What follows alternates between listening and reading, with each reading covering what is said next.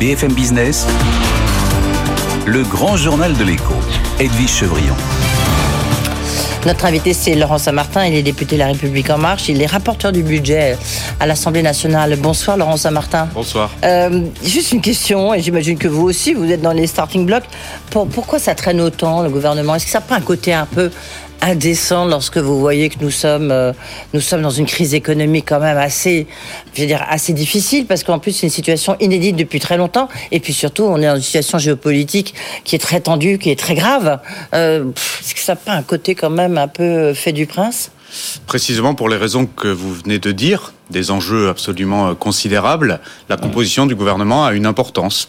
Parce que la politique, ce sont évidemment des hommes et des femmes qui incarnent certaines directions, des choix politiques qui vont être faits. Donc ça nécessite de prendre le temps de trouver les bons équilibres, souvent aussi de savoir par rapport à quel objectif politique on veut se donner, quel périmètre ministériel, avec quelle personnalité. dire, il savait qu'il a, ça fait longtemps qu'il sait qu'il va se représenter. Oui, mais ça fait longtemps quand même, ça fait un mois qu'il est élu. Je crois, je crois que les enjeux que vous avez très bien décrits sont prioritaires et peuvent expliquer que parfois on n'est pas à quelques jours près pour trouver les bonnes personnes. Je mhm. préfère une équipe solide. Ça, j'ai jamais vu, hein. Non, mais d'abord, il n'y a jamais eu de président de la République réélu hors cohabitation. Donc, de toute façon. Non, non, mais même. Euh, bah, pour les autres. Non, mais d'accord, mais pour les autres, ça devait être encore plus compliqué parce qu'ils n'étaient pas présidents avant. Donc, ils avaient peut-être. Ils n'avaient pas d'expérience. Bah oui, bah là, justement, ça doit être plus facile. Moi je, préfère une équipe solide, choisie avec la nouvelle première ministre, qui n'était pas encore là, il mhm. le rappelait, il y a trois jours. Mhm. Donc, euh, il faut aussi. Euh, non, il y a trois jours, il y en avait une autre qui devait être nommée. Et travailler ensemble entre le président et la première ministre. Et honnêtement, de quoi parle-t-on? Nous sommes dans mhm. une époque où tout va très vite. Je comprends. Mais nous parlons là depuis trois jours de la nomination d'Elisabeth Borne à Matignon. Il est quand même normal que quelques jours soient nécessaires pour consulter et pour faire les bons choix des personnes. Personnellement, je ne crois pas que ce soit le problème. Je crois que bah, écoutez, je sais pas, ce qui va compter, c'est que quand ce gouvernement sera nommé... Vous imaginez dans une entreprise, vous imaginez un tel intérim pendant, dans une entreprise, dans une entreprise de CAC 40 eh Vous imaginez ça? Non, ça n'existe pas. Mais vous croyez que les remplacements dans les conseils d'administration se font en quelques heures? Non, cela peut prendre du temps également. Oui, les conseils d'administration, ça dirige pas. Hein. Les bonnes personnes au bon endroit, parfois, ça demande effectivement un peu de temps pour que ce soit bien fait. Euh, rassurez-nous, ça Emmanuel serait pour quand Ça sera pour quand Emmanuel Macron nous a souvent démontré que la précipitation n'était pas bonne conseillère et qu'il fallait mieux prendre le temps pour prendre les bonnes décisions. Nous l'avons mmh. vu notamment pendant les crises et je crois que cela a été démontré. C'est à votre avis que la fumée blanche devrait sortir quand? Je n'en ai aucune idée. Et encore une fois, mon avis euh, compte assez peu là-dedans. Ce qui compte, c'est que le gouvernement, quand il sera nommé, soit en capacité à agir vite. Et en attendant, je vous rappelle, Edwige Chevrillon, qu'il y a une campagne législative et que c'est très important puisqu'il faudra une majorité à ce gouvernement, une majorité au président de la République à partir du 19 juin. Et vous faites campagne, mais comme vous le savez aussi, je me permets de vous rappeler que malheureusement, euh, pour des raisons euh, évidemment que nous, nous impute, nous inflige le CSA et le CSA l'ARCOM, eh ben, on ne peut pas parler euh, de, de, là où vous faites campagne. Euh, alors, maintenant, il y, a, sur le plan économique, il y a quand même des points très importants. On a vu l'alerte du gouverneur de la Banque de France sur la, la situation des finances publiques. On a vu aussi euh, des faucons de la Banque Centrale Européenne mettre sous pression Christine Lagarde en disant il nous faut une hausse des taux étant donné le niveau euh, de l'inflation, et que vous, vous allez, vous, votre successeur, on ne sait pas, vous allez avec le gouvernement préparer euh, le pacte de stabilité qui doit être envoyé juste après les élections législatives à Bruxelles. Mais j'imagine que vous avez déjà un peu travaillé là-dessus. Vous partez à peu près sur quelle hypothèse? Parce que ça doit tout changer par rapport à ce que vous aviez prévu. Ce qui est sûr, c'est que par rapport aux grandes indications macroéconomiques qui datent, les dernières en date sont celles du PLF 2022, donc on est à l'automne 2021. Mmh. Évidemment, la donne a changé tout simplement parce que la guerre en Ukraine a modifié considérablement les enjeux macro. Vous avez parfaitement raison. Ce qui est sûr, c'est que notre pays a déjà démontrer une capacité à résister par rapport aux grandes secousses mondiales, notamment celle de la crise Covid, avec une croissance plus forte que les autres. La croissance de 2021, celle-là, elle est acquise. Et c'est une belle croissance, effectivement, à, 7%. 2022 sera difficile. On le sait parce que 2022 va, eh bien, devoir à la fois faire subir le reste de la crise Covid, qui n'est pas totalement derrière nous en termes d'impact économique, mais aussi malheureusement les impacts liés à l'inflation, notamment sur les mm. enjeux énergétiques. Donc je ne sais pas aujourd'hui vous dire quelles seront les projections définitives de déficit et d'endettement sur la fin de l'année 2022. Ce qui est sûr, c'est que nous devons garder le même cap. Et donc pour vous répondre sur euh, quel message nous devons adresser à Bruxelles et de manière générale quel message nous devons adresser à l'extérieur, c'est que l'enjeu du rétablissement des finances publiques pour la France, avec cet enjeu de revenir à 3% en 2020, 2027 peut être conservé. Quel sera le rythme exact Mais là, vous ne pouvez pas vous engager parce que qui, peut croire Parce que déjà, il y a eu des engagements que vous avez pris. Quand je dis vous, c'est la majorité qui n'ont pas été euh, tenus et pour cause parce qu'il y a eu la crise Covid, la crise en Russie. D'accord, mais on a un petit peu de mal à croire qu'on va pouvoir atteindre les 3%. Euh, à la fin du mandat? À la fin du mandat, si. Non, cela est possible. Cela dépendra effectivement de notre capacité à générer de la croissance potentielle, puisqu'on est sur une chaîne technique, je me permets ces termes. Une croissance potentielle. Je parle d'économie. L'économie, c'est euh, pas forcément technique. Oui, mais la croissance potentielle, ceux qui nous regardent savent mmh, ce que c'est. Mmh. C'est-à-dire cette capacité à générer structurellement une croissance plus forte une fois que les crises sont passées.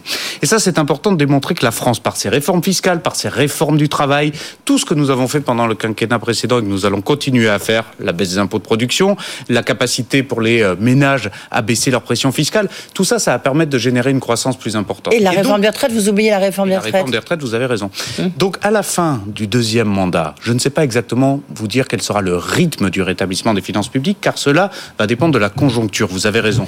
Mais ce qui est sûr, c'est que l'objectif, l'objectif d'assainissement de nos finances publiques doit rester à l'ordre du jour. C'est ça que nous devons adresser comme message à l'extérieur, notamment à travers le PSTAP que vous avez évoqué. Oui, vous travaillez déjà dessus ou pas? Bien sûr, les administrations, avec euh, le rapporteur général que je suis, c'est le travail effectivement de, de préparer euh, cette feuille Le niveau de croissance, vous l'avez revu à la baisse, étant donné les chiffres qu'on a eu 0,02 Le niveau de croissance qui était prévu à près de 4,2% lors du dernier PLF est intenable, évidemment. Euh, la question est maintenant de savoir quelle est la bosse, quelle est la courbe qui va effectivement nous permettre à la fin de nouveaux mandats, eh bien, de parvenir justement à cette crédibilité. Parce que vous savez, à la fin, ce qui compte, c'est que notre pays garde sa signature solide, c'est-à-dire garde cette capacité, surtout dans un contexte de relèvement des taux d'intérêt, pour financer à la fois les besoins de protection de pouvoir d'achat, financer nos politiques publiques prioritaires et financer les investissements. On a des enjeux considérables en termes d'investissement sur l'énergie, sur le nucléaire, sur un certain nombre de grands défis technologiques de demain. Si on abandonne ça, on abandonne notre croissance potentielle, chacun le comprendra. Donc il nous faut une signature française solide. Aujourd'hui, elle est. Est-ce que c'est pour ça Attendez, j'ose pas dire euh, qu'on est entre nous, mais euh, euh, Laurent Saint-Martin, mais est-ce que c'est pour ça qu'il faut faire la réforme des retraites? C'est juste pour montrer, c'est ce que disait Philippe Aguillon, hein, quand même, qui est un de nos meilleurs économistes. Il disait, mais il faut, il faut montrer qu'on fait des réformes. C'est à la limite, c'est 65 ans, c'est pas ça le problème. Il faut faire une réforme juste pour montrer qu'on fait des réformes. Auquel cas, la France peut garder sa signature. J'aime beaucoup Philippe Aguillon, mais en fait, c'est une. Il n'est pas mauvais, hein. vous connaissez qu'il n'est pas mauvais. Il est même très bon. Euh, ce qu'il oublie de dire, c'est qu'il faut peut-être montrer notre capacité réformatrice, vous avez raison, mais en fait, c'est quand même une réforme surtout qui permet de dégager des recettes. Mais des recettes pour quoi faire? Des recettes d'abord pour préserver notre système de retraite. Non, ça va. et puis des recettes pour financer un certain nombre de priorités, notamment sur le champ social. Vous voulez faire. Mais pourquoi c'est les retraites qui doivent financer ça? Pourquoi il ne faut pas que la dépendance euh, bah, soit financé par. La dépendance. On veut augmenter les pensions dans un pays mm. qui subit l'inflation comme mm. euh, nos, voisins européens. On veut faire de la retraite minimale une retraite à 1100 euros. Aujourd'hui, elle est à moins de, 900, mm. euh, de, de, 950 euros. Comment on fait si on la finance pas justement par ce même système? Donc il faut travailler plus longtemps. Vous savez, la réforme des retraites, elle est très simple. vous avez vu l'enquête de l'adresse, là, où, a priori, donc, qui montre que c'est 62 ans, 7, avec 7 mois pour les femmes, 62 ans pour les hommes, et qu'en fait, et que personne n'a envie de prendre sa retraite plus tard. Non, mais la question ne se pose pas en ces termes-là. Est-ce que l'on veut un système par répartition qui nous permet de payer mieux les petites retraites et qui nous permet aussi de financer d'autres enjeux sociaux notamment le grand âge, notamment l'autonomie. Mais pourquoi c'est les retraites qui doivent financer le grand âge, la dépendance? modèle Il y a d'autres, il y a d'autres possibilités. Oui, vous voulez une nouvelle cotisation? Non, bah, vous ne voulez pas payer plus d'impôts. Peut-être. Donc le système, il est assez simple à comprendre. Soit on travaille plus longtemps, hmm. soit on paye plus d'impôts, soit on baisse nos pensions. Nous refusons la baisse des pensions dans un monde où le pouvoir d'achat est un enjeu considérable. Nous refusons évidemment de payer plus de cotisations dans un pays où les prélèvements obligatoires sont déjà élevés. Nous assumons politiquement, parce que c'était le oui, programme... Parce que là, vous avez tous les syndicats contre vous, y compris Laurent Berger qui l'a redit ce matin. Hein. Nous assumons politiquement que mm. le président de la République a été élu sur un projet lié au fait que nous voulons travailler plus longtemps. Ça ne veut pas dire que de façon brutale, du jour au lendemain, tout le monde va devoir partir à 65 ans. Ça ne veut pas dire que la pénibilité ne sera pas prise en compte. Ça ne veut pas dire qu'il n'y aura pas de C'est ça la nouvelle méthode, le changement de méthode d'Emmanuel Macron. Ça ne veut pas dire qu'il n'y aura pas de concertation avec les partenaires sociaux. Ça veut dire que le projet politique sur lequel Emmanuel Macron a été réduit, c'est un projet politique où on accepte de travailler plus longtemps, pas pour rien, mais pour financer tous ces besoins sociaux. Moi, j'attends le changement de méthode. Vous reviendrez certainement nous voir, Laurent Saint-Martin. Bien sûr. Peut-être en tant que ministre, du reste. Il y aura beaucoup de dialogue à avoir avec toutes les parties prenantes. Un point important, cette loi sur le pouvoir d'achat. avec notamment justement les revalorisations des retraites euh, et le chèque alimentaire. Vous pouvez nous faire un calendrier un petit peu plus précis? Le calendrier plus précis, c'est d'abord une majorité au Parlement. Donc rien ne se passera avant la fin des élections législatives. Après, ça doit aller assez vite, effectivement. Euh, en Conseil des ministres, le texte sera présenté avec tous les détails sur les. Ça sera la première chose. Oui, il faut commencer par ça. Parce Pour les 100 jours, première réforme. Il faut commencer par ça d'abord parce qu'il y a urgence. Euh, mm les retraites, il faut les indexer sur l'inflation, ça urge. Euh, toutes les problématiques liées au bouclier tarifaire à prolonger, ça urge.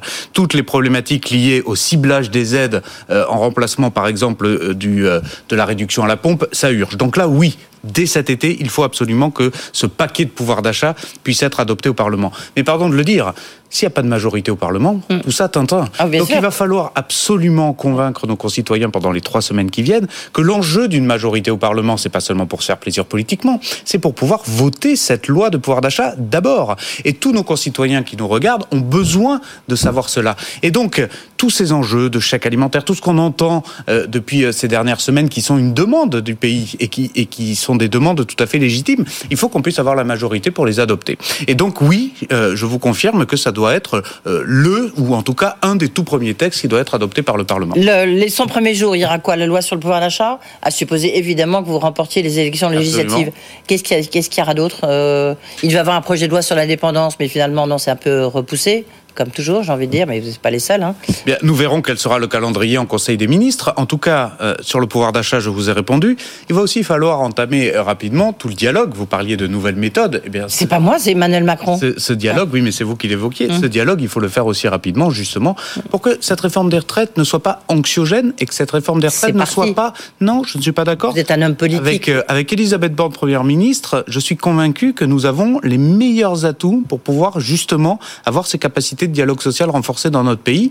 Et encore une fois, moi je veux bien qu'on nous dise cette réforme des retraites n'est pas nécessairement la meilleure, mais alors il faut qu'on m'explique comment on finance tous ces progrès sociaux que je vous ai évoqués, la retraite minimale, le financement de la dépendance, le financement d'un certain nombre de, euh, de, de, de, nouveaux ah. progrès sociaux dans notre pays. Non mais il y a un moment où... Non, non, mais vous écoutez... le rapporteur du budget qui vous parle. Il y a un moment où si on veut progresser socialement dans notre pays, il faut aussi les capacités à le financer. Et comme on veut ni augmenter les impôts, ni baisser les pensions, on veut travailler plus longtemps. Oui, vous aurez dû écouter hier, il y avait Antoine Fouché, l'ancien directeur du cabinet de Muriel Pénicaud, qui dit on ne peut pas, de, les réformes des retraites, il faut réformer les retraites. On ne peut pas faire réformer les retraites avec l'argent qui est, euh, euh, qui est euh, économisé, faire la dépendance ou faire d'autres choses. Il faut, pas, sinon, sinon, on mélange tout. Je vous ai dit il faut rien mélanger. Je vous ai dit que la réforme des retraites servait d'abord à équilibrer le régime en lui-même et à financer les petites retraites. Ça, on est bien dans le financement du système lui-même. On a compris que ça reste une priorité, je crois. On a compris.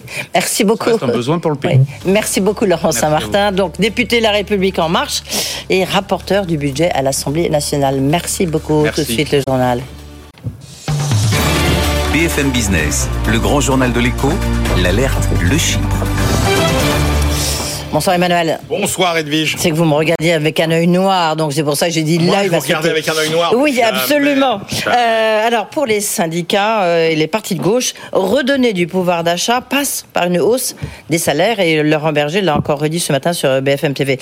En général, les économistes ne sont pas favorables à ce genre de mesures en disant bah, ça fait ça entraîne des catastrophes, notamment sur en termes de compétitivité des entreprises. Oui, c'est vrai. Euh, la mécanique décrite par les économistes est assez bien connu. Alors d'abord, dans un premier temps, quand vous augmentez euh, le salaire minimum, vous redonnez du pouvoir d'achat, donc vous avez un effet positif sur la consommation, mais cet effet positif est contrebalancé assez vite par deux effets négatifs qui finissent par l'emporter. D'ailleurs, le premier, c'est bah, vous augmentez euh, les bas salaires, donc vous augmentez le coût euh, du travail, donc vous perdez en compétitivité, moins d'export, et puis comme vous avez un peu plus de pouvoir d'achat, vous importez un peu plus, donc c'est un déficit commercial à aggravé. Et puis, et puis surtout, le problème euh, le plus euh, noir, évidemment, c'est que comme vous augmentez euh, le coût du travail, eh bien, vous fabriquez du chômage parce que vous pénalisez notamment les moins qualifiés et les jeunes qui, pour, pour qui les, les, entreprises finalement ne sont plus prêtes à payer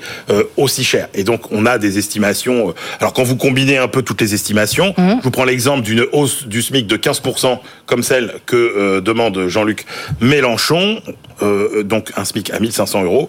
Là, ça fabriquerait à peu près 225 000 à 375 000 chômeurs de plus. Ce sont des estimations moyennes, dont celle de l'OFCE, qui n'est pas euh, une, un office économique particulièrement libéral. Hmm. Alors, néanmoins, néanmoins, quand on regarde dans le détail, comme l'ont fait les économistes de Natixis d'ailleurs, qu'est-ce qu'on voit? Bah, On voit que quand on prend les études une par une, on aboutit quand même à des résultats assez, euh, assez différents, assez contrastés. Par exemple, euh, l'effet négatif des hausses du salaire minimum sur l'emploi, bah, on se rend compte finalement qu'il est quasiment nul en Allemagne, aux Pays-Bas, au Portugal, en Corée, qu'il est faible aux États-Unis, au Royaume-Uni et qu'il est plus fort euh, en Espagne. Et puis on voit que ça varie aussi selon les secteurs. On voit que par exemple dans la restauration, ça n'a pas beaucoup euh, d'impact. Et donc, quand on a dit ça, la question intéressante, mmh. ça devient quelles sont les conditions qui empêcheraient qu'une hausse du salaire minimum ait un effet négatif sur l'emploi? Et là, on regarde euh, les conditions, puis on se dit, bah, il y en a quelques-unes qui sont réunies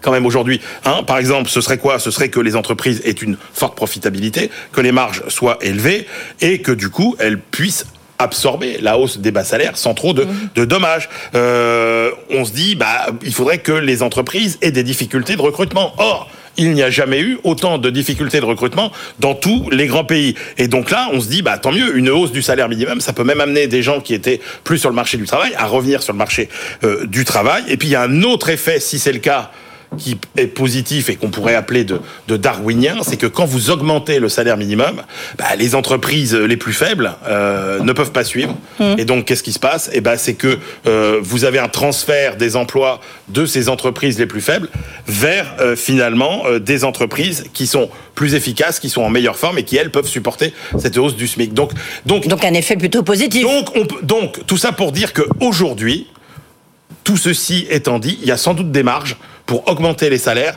sans avoir euh, les effets négatifs sur l'emploi aussi marqués que ceux qu'on a connus par le passé.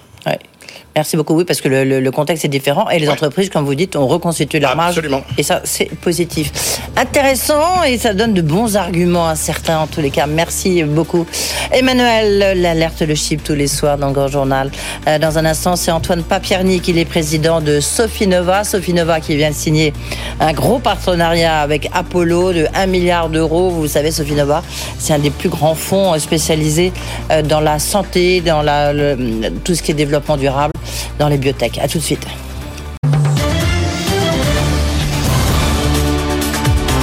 BFM Business, le grand journal de l'écho, Edwige Chevrillon. Notre invité, c'est Antoine Papiernik. Il est président de Sofinova Partners. Bonsoir, Antoine Papiernik. Bonsoir. Merci d'être là parce que je sais que vous êtes euh, entre Londres, Milan, euh, Paris de temps en temps, justement. absolument.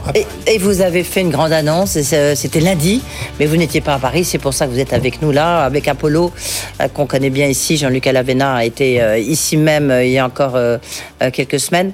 Un milliard ils prennent une participation dans Sofinova, euh, un milliard d'euros, ça fait quand même beaucoup d'argent. Sofinova, en deux mots, donc un des leaders mondiaux de capital risque en tout ce qui est euh, santé, euh, développement durable. Absolument. Donc Sophie Nova, c'est d'abord une, vieille maison puisqu'elle a été fondée en 1972. Donc il y a 50 ans. On a 50 ans aujourd'hui. Donc c'est assez rare. Hein. Il y a peu de, d'investisseurs dans le monde qui ont 50 ans. Donc ça, c'est une des, fiertés. Enfin, c'est un élément historique, mais c'est une fierté. 500 euh, entreprises financées quand même dans, toute cette expérience, dans toute cette, histoire. 100 entreprises en portefeuille. Sciences de la vie. Sciences de la vie, pour nous, c'est effectivement la santé et euh, ce qu'on appelle, nous, la, biotechnologie du renouvelable. Hein. Vous avez accueilli hier euh, oui, absolument. Voilà, c'est une oui, coïncidence. vraiment une coïncidence. Le footballeur, l'incroyable réussite du footballeur. Et, il me dit, mais voilà, on a participation. Il y a Sophie Nambar vient de prendre une participation. Hmm. Hop, voyez, comme ah oui, mais c'est, voilà, nous, euh, on aime bien que nos entrepreneurs soient devant. Donc c'est bien que euh, Mathieu ait été euh, ici avant nous. Donc c'est c'est la plus grande société de capital risque des sciences de la vie en Europe, hein, 2 milliards et demi sous gestion, et on investit depuis le démarrage des entreprises jusque des, des, stades assez avancés. Donc on a 60 personnes, très internationales. Donc on est basé à Paris, mais très international avec beaucoup de gens, d'hommes et de femmes d'ailleurs. Oui, ticket moyen, c'est quoi? Alors c'est, euh, ça dépend des fonds en fait, hein, puisqu'on a euh, six générations de fonds différentes, Mhm. six stratégies différentes. Ça va de quelques centaines de milliers d'euros à quelques dizaines de millions d'euros, on va dire au maximum 30, 40, euh, 50 millions d'euros. Et vos plus grosses, par exemple, si vous pouvez nous citer vos plus grosses participations, juste pour avoir une, une idée. Des, des choses qui viennent de l'histoire, des choses qui ont fait des, des grosses euh, différences. La différence pour nous, c'est euh, soigner des patients. Hein, ça fait partie de la beauté de notre métier. Donc Oui. Actelion, par exemple, Actelion, c'est des, des deux, deux entrepreneurs français, euh, euh, Martine et Jean-Paul Clausel, qui ont, qui ont développé des, des choses fantastiques. Et voilà, ça c'est un, un exemple. Corval aussi, un, un chirurgien de, de, un chirurgien cardiaque français qui a développé des choses euh, incroyables qui sont devenues des standards du, du, du marché, qui sauvent des patients tous les jours. Voilà, bon, deux exemples euh, du track record, comme on dit, qui, qui est en Combien sur combien de participations vous m'avez dit aujourd'hui même 100 entreprises en c'est ça, 100 en portefeuille. Combien de françaises, combien de Alors, donc la juste pour, France, pour c'est- essayer de mesurer où justement tout ce qui est de biotech euh, c'est en train d'émerger. Alors notre zone de, de chalandise, c'est l'Europe. La France, c'est forcément notre. Il faut être, euh, je dirais, roi dans son pays. C'est un peu le- l'expression consacrée. Mais en tout cas, on investit d'abord en France, donc c'est de l'ordre de 30% de nos, in- de nos investissements, et le reste depuis le Danemark, l'Italie, euh, voilà, le- les, les- les Pays-Bas, euh, et un peu aux États-Unis, parce qu'il faut être aux États-Unis aussi. Il faut connaître, il faut savoir ce qui se passe aux États-Unis. Oui, c'est là souvent il se passe beaucoup de choses. On, on l'a vu notamment En avec la. Covid. hein, donc euh, c'est là où il y a où il où il se développe. Vous avez été beaucoup, puisque vous êtes dans la santé, vous avez été dans des entreprises qui ont qui ont trouvé des vaccins. Je sais pas Valneva ou d'autres. Alors, on, on a été dans, dans des entreprises qui font des vaccins. hein. Certaines ont contribué, euh, qu'on a vendu depuis à d'autres euh, grands euh, ph- pharmaciens de ce monde, hein, euh, GSK notamment. Bon, euh, nous n'étions pas dans un- une des sociétés du vaccin, mais on est très fiers que, que vous disiez que les, que les choses arrivent aux États-Unis, mais en fait, c'est aussi arrivé en Europe, puisque euh, l'un des deux grands fabricants de vaccins, c'est BioNTech, une entreprise allemande. Donc, on a en Europe. et vous étiez dans BioNTech ou pas? Nous n'étions pas dans BioNTech, mais c'est Dommage. Ouais, dommage. Non, mais on peut pas gagner à ce point-là. Partout. On peut pas trouver le Chez jackpot. nous, on dit qu'il vaut mieux avoir des regrets que des remords. Vous voyez, donc euh, là, en l'occurrence, euh, c'est un, une grande satisfaction. Apollo qui rentre euh, chez vous, euh, donc euh, qui vous apporte un milliard d'euros. Pourquoi faire Apollo? C'est un très grand fonds euh, de restructuration, c'est 500 milliards hein, donc de dollars, donc c'est sous gestion, donc c'est un très très gros fonds. C'est souvent des entreprises plutôt matures, un peu trop matures. Quand on voit bah, Valourec, ils ont pris une participation avec la restructuration drastique qu'ils ont annoncée hier, mais ça il y, a- il y a beaucoup d'exemples. Qu'est-ce qui, quel est le rapport entre euh, la Alors- stratégie d'Apollo et la vôtre? Alors, nous, d'abord, c'est de croître. C'est-à-dire qu'on pense que nous avons en Europe toutes les cartes pour pouvoir être vraiment un champion mondial. L'Europe doit être un champion mondial de la santé et du renouvelable. Pour ça, bah, il faut des sous. Hein, C'est-à-dire qu'en Europe, on n'a pas assez d'argent pour financer nos sociétés. On les finance pas d'une façon générale, comme industrie, assez. Donc, euh, pour nous, ça, ça veut dire ce- ce- cette opération nous permet de, mieux financer Sofinova d'un côté et de mieux financer nos entreprises de portefeuille. C'est-à-dire que ce milliard d'euros, il va aller dans les sociétés, dans les fonds d'investissement de Sofinova, qui, in fine, vont se retrouver dans les sociétés de portefeuille. Donc l'objectif, hein, c'est de pouvoir, nous on a 50 ans, on souhaite que dans 50 ans, on ait pu démontrer encore plus que euh, la France, l'Europe et les moyens de nos ambitions qui sont assez importantes. Oui. Quel est le, quel est euh, est-ce que les Français sont, sont, sont vraiment très bons euh, dans ce secteur-là ou pas? Mais parce qu'en plus vous êtes vous dans le early stage, donc c'est ce qui manque, c'est ce qui manque. Enfin, en tous les cas, c'est ce qu'on dit souvent, c'est ce qui manque. Mais les Français sont, sont excellents et c'est ça, il faut arrêter de s'auto-flageller. On a tendance en France à, à dire qu'on est mauvais. On est très bon en France. Les pépites de demain, elles sont là. On les a dans, dans- dans certains cas dans notre portefeuille. Et donc il faut savoir euh, les trouver et puis ensuite il faut savoir les financer. Oui.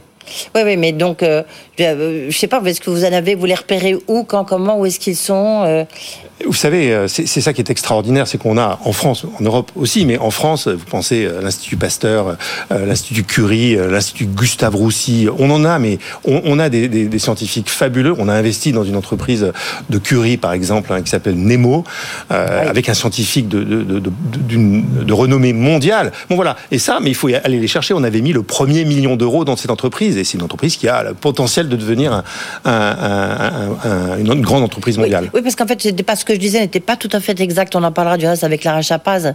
Là aussi, hasard du calendrier qui sera avec nous. On parlera de Change Now, et qui est la, la chef, euh, euh, la directrice de la mission euh, French Tech. C'est que c'est plutôt le early stage. C'est après le early stage qui manque. C'est ça qui manque en France, Voilà. en fait, dans la différentes strates. Vous avez tout à fait raison. C'est-à-dire que nous, justement, dans nos différentes thèses d'investissement, on a monté un fonds qu'on a, qui est de- un fonds de croissance, hein, qu'on appelle crossover, qui permet justement de financer l'entreprise beaucoup plus, euh, beaucoup plus loin, d'entreprises plus tardives, plus matures, mais de les amener beaucoup plus loin. Au lieu de les amener trop tôt en bourse ou de les, vendre trop tôt à des, à des institutionnels euh, étrangers, autant les garder en France et de les financer. Ce qui s'est passé là, on a, bah, on a vu quand même, il y a eu euh, gros crack euh, au Nasdaq. il y a eu évidemment tout ce qui se passe sur les crypto-monnaies, qui, a un impact malgré tout sur l'univers de la tech. Cette baisse de valorisation impressionnante, c'est favorable pour vous ou au contraire, c'est plutôt un peu plus compliqué parce que l'innovation, ça coûte de plus en plus cher. les guerres des talents fait que ça les salariés coûtent de plus en plus cher. Donc c'est qu'on peut. Voilà, ben, équation euh, pas évidente. Oui, en fait, l'avantage quand on a 50 ans, c'est qu'on a vu un certain nombre de choses. Donc, euh, moi, je, je, ne suis que depuis 25 ans chez Sofinova, mais quand même, hein, la crise de, de, 2000, la crise de 2008, euh, celle-ci. Donc, on sait aussi que les crises, elles, elles viennent. En général, elles passent. Donc, euh, nous, on investit dans la science, on investit dans les gens qui font de la science. Et ça, ça prend du temps et ça va au-delà des crises. Donc, on est des optimistes nés, mais on sait que investir au jour d'aujourd'hui. Les, les, valos, les valorisations, ça, ça joue. Là, si vous rentrez demain dans une, dans une, une entreprise, vous allez lui dire attends, peut-être que tu valais 20 euh, il, y a, il y a deux mois, mais là, tu vaux plus 20. quand vous faites du vélo, il faut regarder loin. Donc, il, faut, il faut regarder loin. C'est Quand on fait un investissement dans une technologie, on ne va pas avoir le retour à un an, à deux ans. Il ne faut pas être court-termiste. Donc, euh, si on voit à long terme, si on se dit dans dix ans, ce truc peut être un, un géant de, de, cette industrie, c'est comme ça que nous, on, on, procède en tout cas. Mmh. Donc, euh, mmh. quand je vois Mathieu Flamini, vous voyez, c'est déjà des années d'investissement et surtout une vision, une, une idée de ce, de ce que ce peut être dans le futur. Donc c'est ça que nous on investit. Ce, ce, sur quoi on investit, les entrepreneurs qui ont des visions. Si on fait ça, sur des technologies bien sûr euh, de qualité.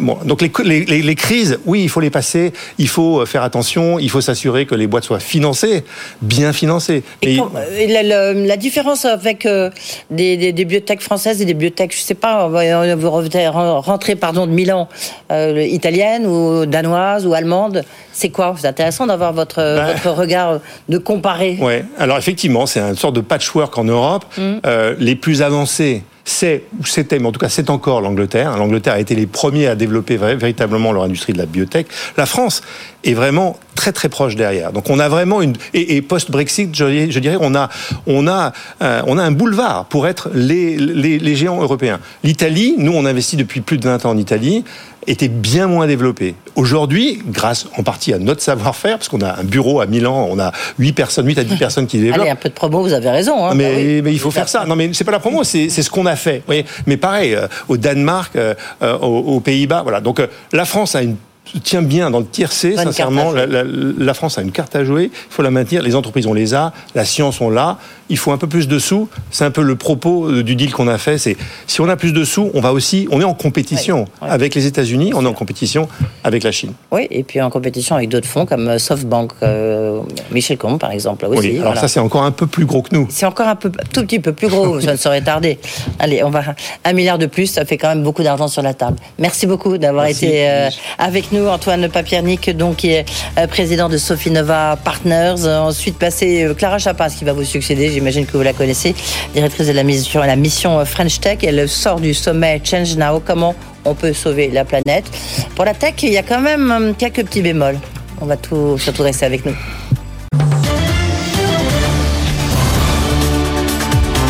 BFM Business, le grand journal de l'écho, Edwige Chevrillon. Notre invitée, c'est Clara Chapaz, directrice de la mission French Tech. Bonsoir, Clara Chapaz. Bonsoir, Edwige. Alors, vous êtes, euh, bah, vous êtes là, double titre. D'abord, vous voulez sauver la planète, hein, puisque vous êtes fait partie de Chesnao, donc ce grand sommet quand même, avec des personnalités très fortes, très impliquées dans le, le fait du sauvetage de la planète. J'ai envie de dire, soyons un peu concrets. Comment peut-on faire? Surtout qu'il y a quelques interrogations sur la, tech. La tech, elle consomme énormément d'énergie, donc c'est un peu paradoxal, mais je suis sûre que vous avez une bonne réponse là-dessus. Euh, mais quand même, ça m'intéresserait d'avoir un peu votre sentiment sur, le, sur la, tech, la French Tech, qui est un peu secouée, qui est un peu mise à la diète depuis quelques temps, lorsqu'on voit la chute des valorisations avec le Nasdaq, même sur un peu sur les crypto-monnaies. Question que je posais au président de Sophie Nova hein, il y a quelques instants. Comment, comment est-ce que vous, est-ce que vous êtes aussi inquiète? Est-ce que pour vous, on revit 2000, euh, 2008 Vous savez, donc euh, la mission French Tech euh, que, que j'ai l'honneur de diriger, notre mission, c'est vraiment de mettre les startups à leur place dans l'économie dans l'économie française, de leur permettre de poursuivre cette dynamique. Et je ne suis pas du tout inquiète sur le monde de la tech aujourd'hui, parce que si l'on regarde un petit peu en arrière, euh, on regarde par exemple la crise du Covid, la pandémie. Les startups ont démontré et démontrent au quotidien qu'elles apportent des solutions dans ces moments d'incertitude. Elles sont sur des technologies qui sont aujourd'hui réelles. Je suis sûre que si vous ouvrez euh, votre téléphone aujourd'hui, vous avez certainement euh, l'application Lydia pour échanger votre argent, Doctolib peut-être pour la campagne de vaccination ou encore Blablacar quand il s'agit de mobilité. Donc elles ont aujourd'hui une vraie place dans le quotidien des Français. C'est deux Français sur trois qui les utilisent. Elles sont en, plus de ça extrêmement bien financées parce qu'on a eu des levées records l'année dernière. Je crois que vous avez accueilli un certain nombre oui, beaucoup même, d'entreprises. Oui. mais bah, là justement, la levée de fonds est un peu à la traîne. Là, depuis le début, euh, aujourd'hui, il y, a, quand même depuis quelques quelques semaines, c'est un autre climat, non Vous êtes d'accord quand même? Ce qui se passe aujourd'hui, c'est qu'on voit euh, face à l'incertitude, notamment des marchés euh, financiers américains et du Nasdaq, qui est sur une certaine dynamique de correction, un, un, effet cascade forcément sur l'écosystème du financement, parce qu'une certaine partie de ces investisseurs, notamment les grands investisseurs américains, avaient à la fois des activités de financement public sur les marchés et des de financement privé. Ces investisseurs vont aujourd'hui dans une démarche de prudence, euh, donc les levées de fonds vont peut-être prendre un peu plus de temps, mais euh, est-ce que pour autant c'est inquiétant Non, la French Tech euh, a quand même levé des fonds records au premier trimestre. Euh, on a levé plus de 5 milliards, c'est l'équivalent de ce qui a été levé en entier sur 2017. Mhm. Donc c'est très conséquent. Mois d'avril Et on voit justement dans les derniers mois encore des très belles levées. Par exemple, Alan, qui a levé oui, 200 millions et qui était là il y a pas très longtemps. Absolument. et qui montre, je pense, que les beaux projets, les gros projets continuent à se faire financer. Est-ce que certains entrepreneurs vont se dire c'est peut-être pas le moment de faire ma levée de fonds. J'ai été très bien financé l'année dernière. Mmh. Peut-être que je vais attendre un peu plus. Certainement. Euh, Est-ce que le secteur est à risque? Non. Et d'ailleurs, il y a certains entrepreneurs qui le voient comme une opportunité. On voit un nombre assez euh, impressionnant d'acquisitions. Euh, on a euh, Vestiaire Collective qui a acheté son concurrent américain Tradesy il y a quelques semaines. Sending Blue qui a acheté Midfox aussi aux États-Unis. Encore Insect qui a acheté un, concurrent américain aussi ou Doctolib encore en Allemagne. Mmh on le voit, les entrepreneurs de la French Tech sont toujours aussi ambitieux. D'ailleurs, ils recrutent toujours autant. Euh, la dynamique et, la tension sur le marché de l'emploi ne faiblit pas. Et euh, ils, ont montré, je pense, leur résilience face à ce genre de situation.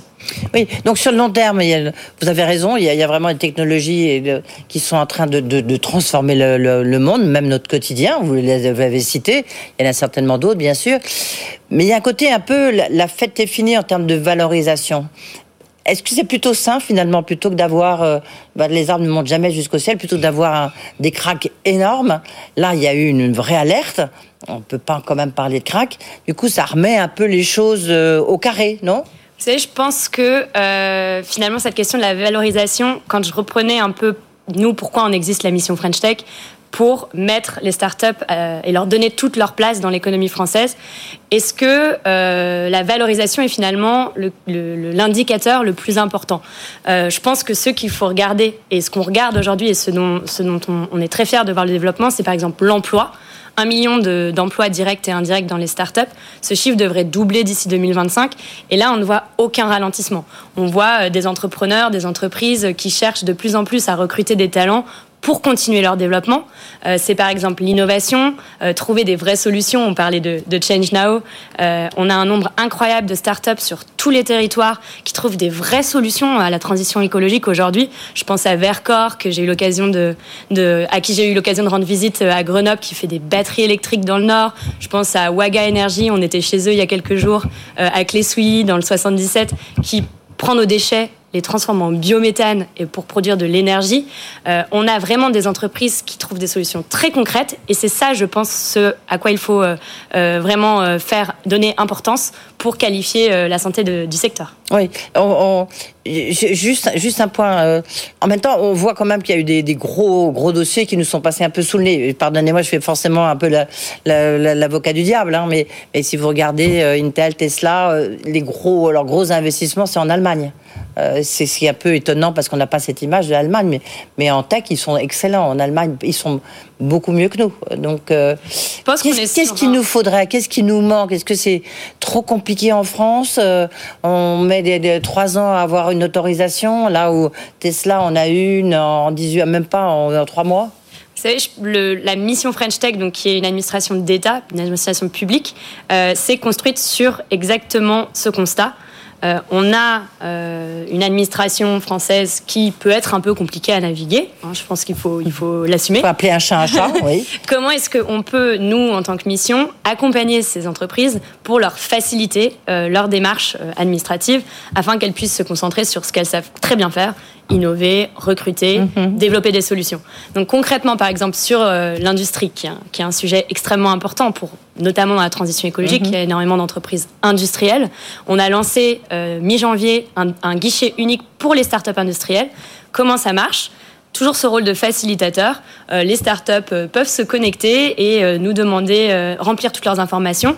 Et nous, on va pouvoir les guider vers quel est le ah bon dispositif. C'est mieux, mais c'est pas encore concluant. Je vous dis le message de quelqu'un que j'ai reçu ici que je ne citerai pas. À travailler. Oui, Vous avez suffisamment de moyens, vous estimez, Clara Chapaz Je pense qu'on a la chance d'avoir un secteur qui a démontré euh, son efficacité. Son efficacité. Oui, notamment pendant la crise, vous avez raison de le souligner.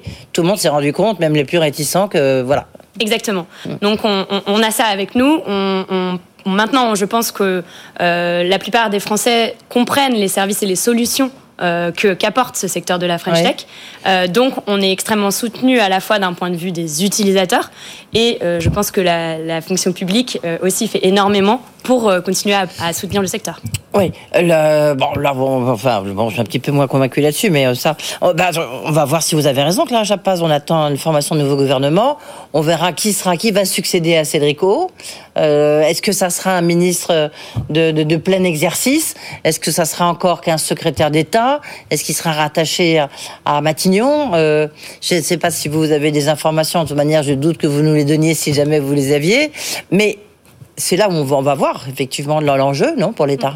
Je pense que euh, ce qui est le plus important, c'est vraiment ce, dont on parlait, de comprendre que la French Tech aujourd'hui, ce n'est plus seulement ces très belles entreprises qui sont très belles, du numérique, euh, des logiciels comme Conto pour le, pour le paiement, mhm. euh, Lydia dont on a parlé, des marketplaces comme Back Market pour les produits reconditionnés, qui sont très très bien, mais c'est aussi toutes ces entreprises qui sont dans une dynamique beaucoup plus industrielle, qui sont dans une dynamique d'innovation. C'est des vieilles entreprises, enfin entre guillemets, et qui sont sur des métiers matures, comme vous dites, et qui pourront peut-être se réindustrialiser avec des, grâce à la techno. Et du coup, c'est ça l'enjeu, c'est de comprendre comment est-ce qu'on peut rassembler, comment on peut trouver des solutions pour tout cet écosystème.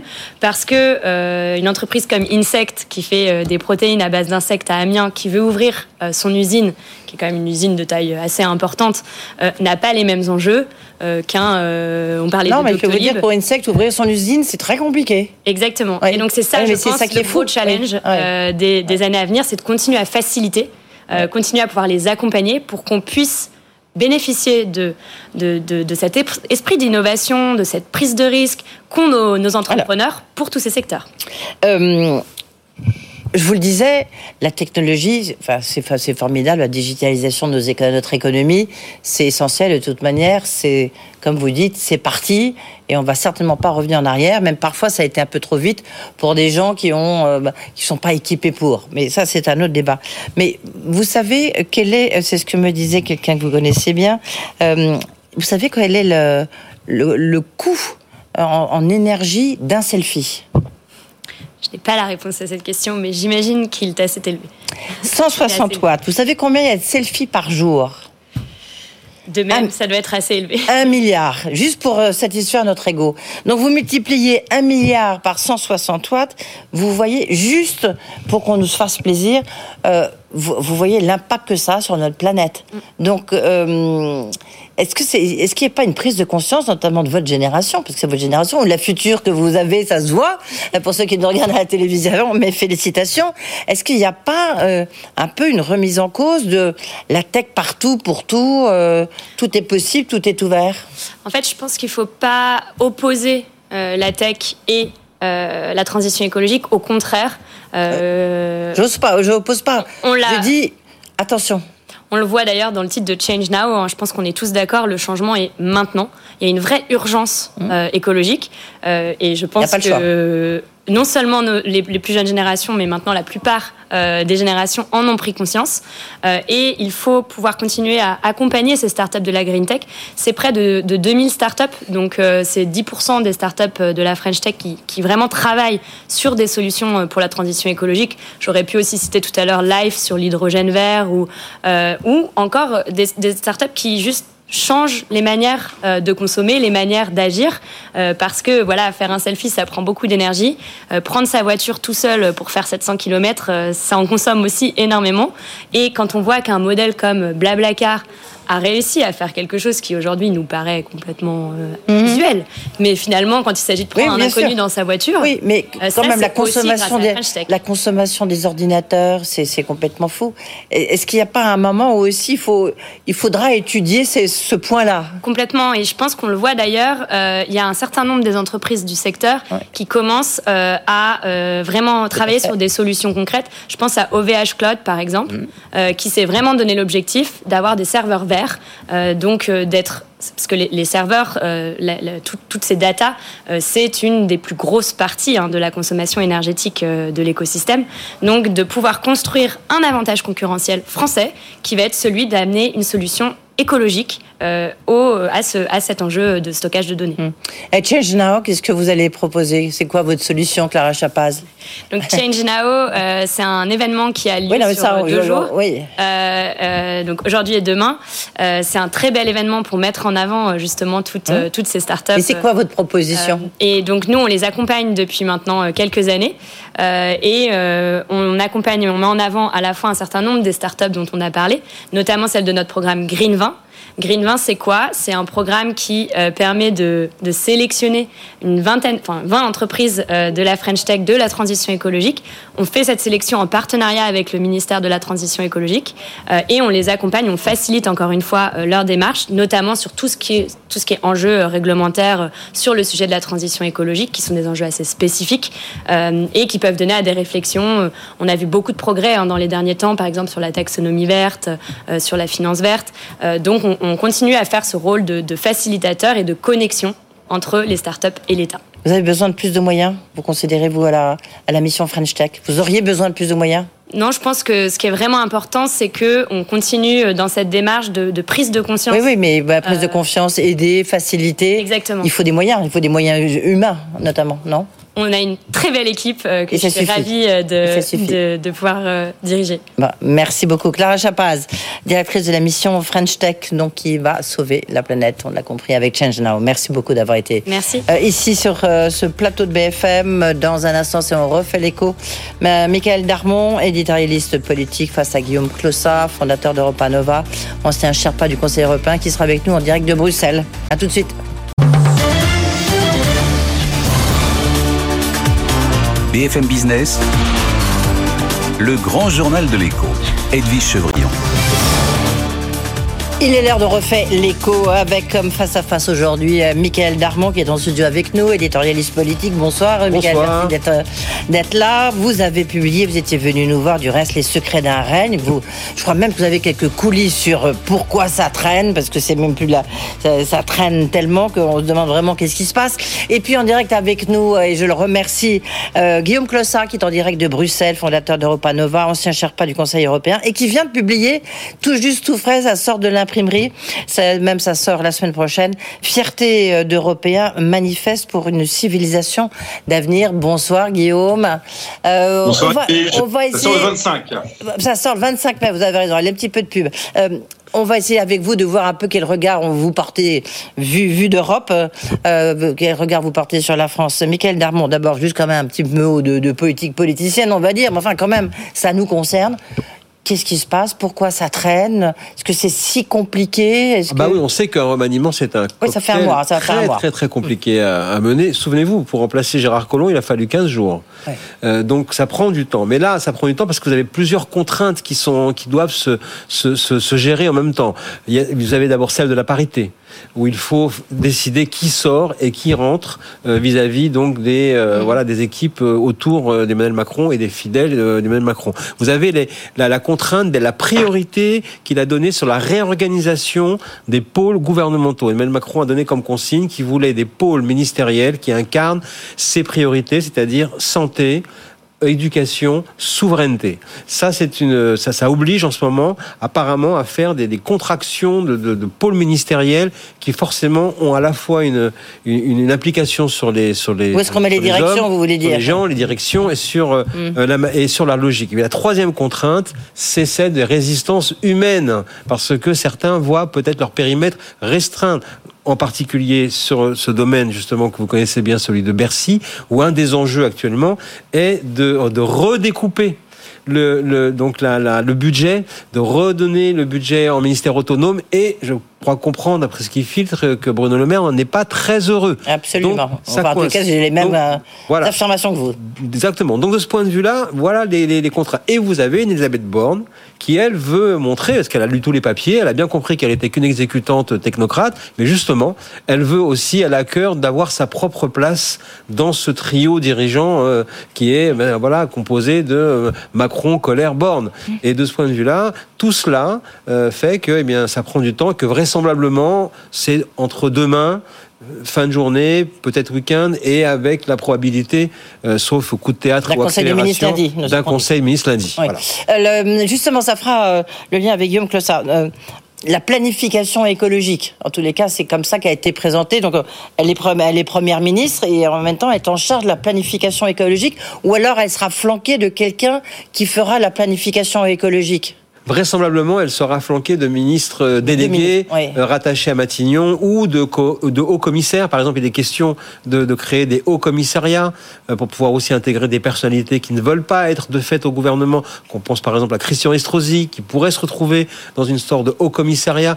Mais euh, il pourrait y avoir ce genre de, de, structure également qui serait créée. Mais évidemment, la, les, la, la délégation de la gouvernance écologique sera rassemblée et concentrée par Matignon, mais certainement de manière, euh, on va dire, déléguée. Guillaume Clossard, vu de Bruxelles, est-ce que ça intéresse un tout petit peu l'Europe, la Commission, euh, de savoir euh, qui sera, qui sera, ça y est, on connaît maintenant, la Première ministre Elisabeth Borne, mais le gouvernement français ou pas du tout? Ben, si ça les intéresse, et ça les intéresse aussi de savoir qui sera le, le secrétaire d'État au ministre des Affaires européennes, parce que ouais. la présidence française continue. Euh, il y a un agenda qui est extrêmement chargé. On a parlé de planification écologique. Euh, la dernière semaine euh, de la présidence française, donc fin juin, on doit décider et se mettre d'accord sur le Fit for 55, qui est ce, cet accord global sur la transformation économique, énergétique, climatique de nos, de nos industries. Et c'est quelque chose qui a un impact sur les, les 25 années qui viennent. Et donc on est vraiment dans de la planification pour le, pour le coup. Et euh, il faut que l'équipe de France euh, qui est en charge de la présidence du Conseil de euh, l'Union européenne, soit, soit pleinement mobilisé. Euh, les, enjeux en fin de présidence sont vraiment majeurs. Il y a un deuxième enjeu, c'est que le président de la République a annoncé à titre personnel qu'il soutenait la révision des, des, des traités et il serait opportun de, de, mettre le sujet à, à, à l'ordre du jour du prochain Conseil européen, enfin, du. Conseil européen de, de juin. Pas forcément pour un accord, mais pour créer la dynamique qui, qui permette un, un, un, accord. Et on voit que dans certains domaines, si on veut vraiment progresser, euh, l'énergie, la défense, euh, il faut des, des aménagements euh, de traités. Tiens, Guillaume, Guillaume Donc, il y a une vraie attente, oui, oui, une vraie attente et d'un gouvernement qui puisse fonctionner de manière ouais. rapide avec des gens qui soient immédiatement euh, La dernière fois que vous étiez venu ici en studio, Guillaume Clossa, vous avez été assez sévère sur euh, la présidence française, du moins ses objectifs, en disant mais tous les objectifs que tout le monde dit sont très ambitieux. Emmanuel Macron veut imposer un peu sa, sa vision européenne. Tout ça est déjà un peu prévu, euh, euh, donc il y a un agenda, donc il n'y a rien d'étonnant de la part de la présidence française. Est-ce que vous portez toujours le même jugement aujourd'hui et à un mois de la fin de la présidence française? Écoutez, euh, j'ai pas été sévère, j'étais objectif en disant que c'était voilà. difficile d'avoir des élections et une présidence en ce moment, parce qu'il y a des moments où on pouvait perdre un peu de temps euh, et que d'autres pays se sont posé la, la question. Donc j'ai fait un constat, c'est pas de la sévérité. C'est en revanche, euh, ce que je trouve, c'est qu'il y a eu euh, la France a fait part, a, eu affaire, affaire à une crise majeure.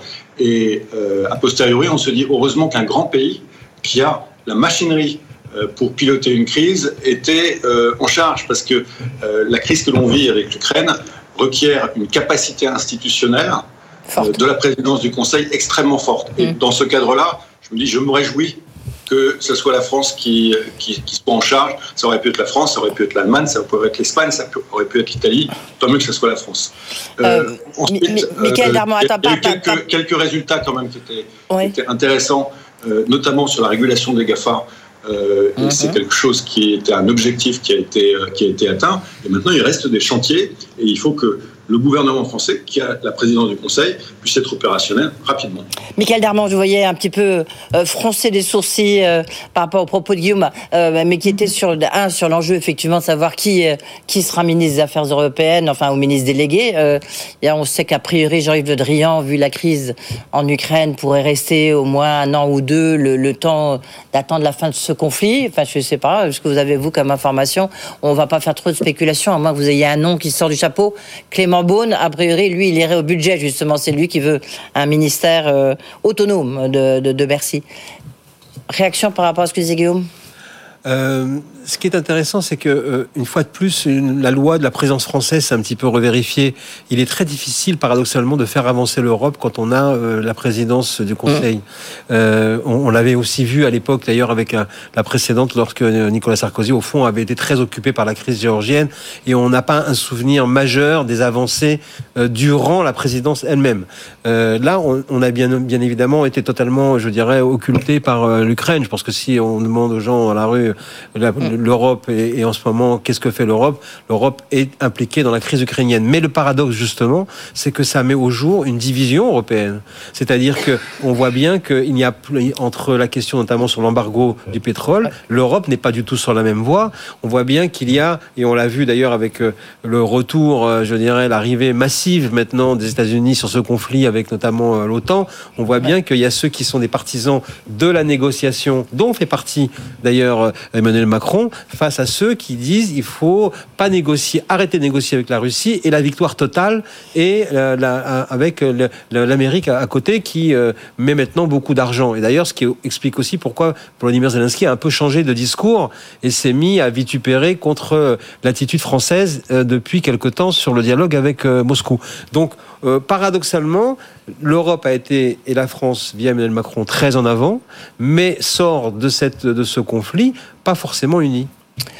Euh, Guillaume Clossard, Michael a, raison, mais il y a aussi la question des traités, parce que la question des traités, euh, certes, le président français va, va, faire avancer le dossier, mais on voit bien que là, là encore, il y, a des, il y a quatre pays qui se sont formellement opposés aux négociations des, des, pays, des traités.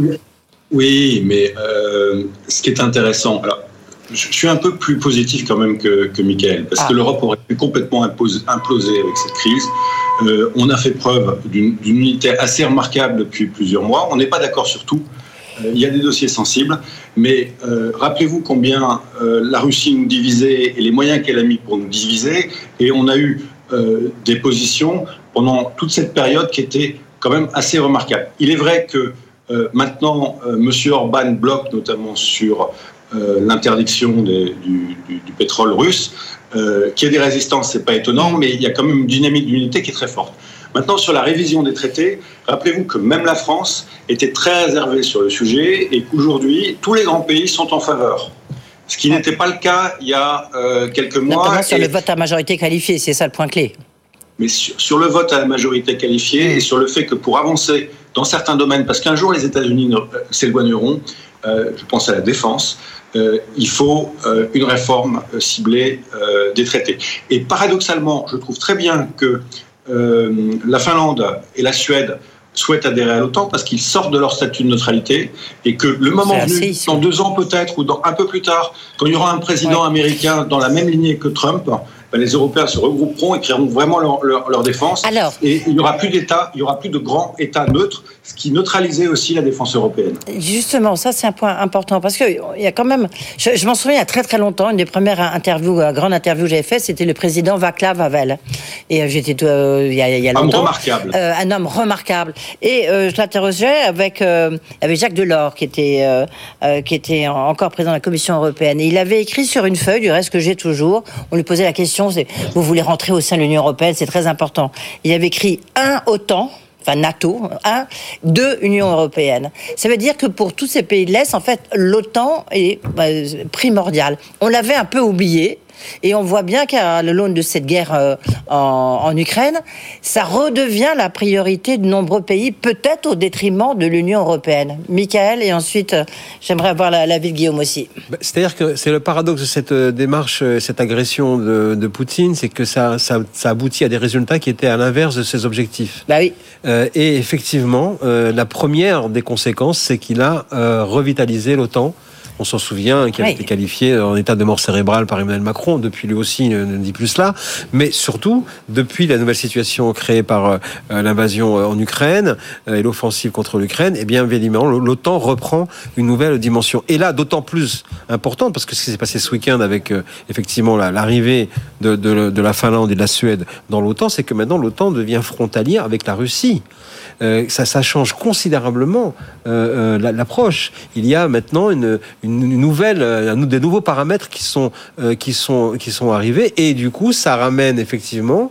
euh, euh, les États-Unis sur le terrain des affaires européennes, alors que Ouais. ils sont quand même beaucoup plus organisés sur le Pacifique, qui, mais qu'il fallait tourner la page de, l'Afghanistan. Donc c'est une bonne chose, mais en même temps, ça peut être une forme d'inquiétude malgré tout pour l'Europe. Bien entendu. Non Et c'est d'ailleurs, on sent bien qu'il y a des rivalités à ce sujet. Ouais. Guillaume Clossard, vu de Bruxelles. Je suis, je suis d'accord avec, euh, avec Michael. Euh, à court terme, on a besoin de l'OTAN. L'OTAN est indispensable. Et aucun État, on l'a vu avec l'Allemagne, euh, évidemment la France, qui est l'État le plus avancé en, en matière de capacité de, de défense, n'a la capacité de défendre l'Union. Et on voit bien que les frontières, euh, les, les frontières de nos pays, finalement, c'est les frontières de l'Union. Parce Mhm. que euh, autrement, on est directement menacé. Donc, au à court terme, on a besoin de l'OTAN. À moyen terme, je suis absolument convaincu que, euh, comme Michael l'a souligné, les États-Unis vont continuer leur redéploiement vers, euh, vers l'Asie et qu'il faudra prendre en main notre, euh, notre, notre sécurité et notre défense. Alors, Dans pour- ce cadre-là, il est important d'ouvrir le débat sur la réforme des institutions qui peut durer 2, 3, 4, 5, 6 ans parce que le moment venu, on sera prêt pour prendre notre destin en main. Et Alors- ça se prépare et il va falloir assurer une transition Guillaume. pour un vrai pilier européen de défense, sans doute au sein de l'OTAN avec les États-Unis, qui va requérir entre 10 et 15 ans. Donc on est sur deux horizons. L'horizon de court terme, où on a besoin absolument de la protection américaine, et l'horizon de moyen-long terme, où il faut qu'on s'articule avec les Américains. Alors, euh, peut-être pour boucler la boucle, Michael Darmon, euh, ça, les enjeux européens, on sait que les, enfin, c'est très important pour Emmanuel Macron. Il a, même fait ça toujours. Il a été euh, toujours très franc vis-à-vis des Français sur son engagement européen. Maintenant, ça va dépendre de quelle majorité il va avoir aux élections législatives, non?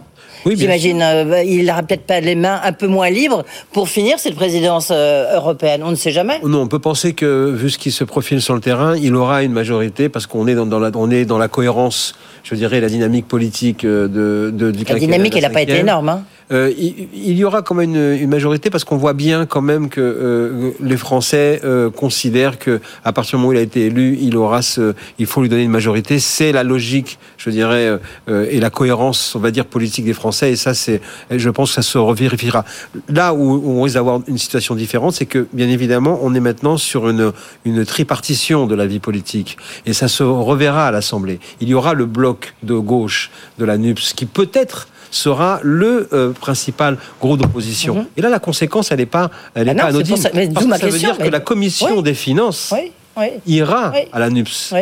Et si La présidence, cas, oui. la présidence de, de- Pas le rapporteur, mais, entendu, euh, mais la la présidence de la commission des Oui. finances ira à la Ça NUPS. serait, si euh, jamais, euh, si, je- si jamais, c'est, ça, Ça ça sera embêtant, dit Guillaume, le Ce ça, oui. serait embêtant. En tout cas, c'est un, c'est un, Oui. c'est un, c'est un protocole. Maintenant, c'est un, un, une- un mode de fonctionnement qui est ado- adopté depuis longtemps. Donc ça, déjà, ça, ça pourra changer effectivement la donne. Et puis après, le- l'enjeu sera aussi un enjeu très politique pour Emmanuel Macron, parce que non seulement il aura son autorité européenne vis-à-vis de l'Europe à, à- à maintenir, mais son autorité est interne. Parce que en deuxième mandat, euh, de plus en plus autour de lui, on va prendre conscience qu'il ne se représente pas.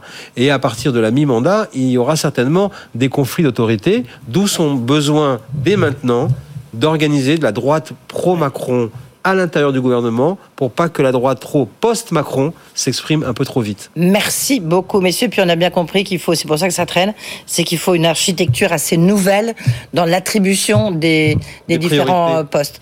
Merci beaucoup, merci beaucoup, Michael Darmon. Je rappelle euh, Les secrets d'un règne, c'est le livre que votre dernier livre. Et merci beaucoup, Guillaume, Guillaume Clossat, donc en direct de Bruxelles. Et donc, votre livre la semaine prochaine, on le sait, manifeste pour une civilisation d'avenir, fierté d'être européen préfacé, si mes souvenirs sont par Jean-Claude Juncker aux éditions Télémac. Voilà, c'est dit. Merci à vous deux. C'est la fin du Grand Journal de l'Écho. Vous savez, on pouvait nous retrouver 22h minuit, mais tout de suite Tech Co avec Frédéric Simotel. Le Grand Journal de l'Écho sur BFM Business.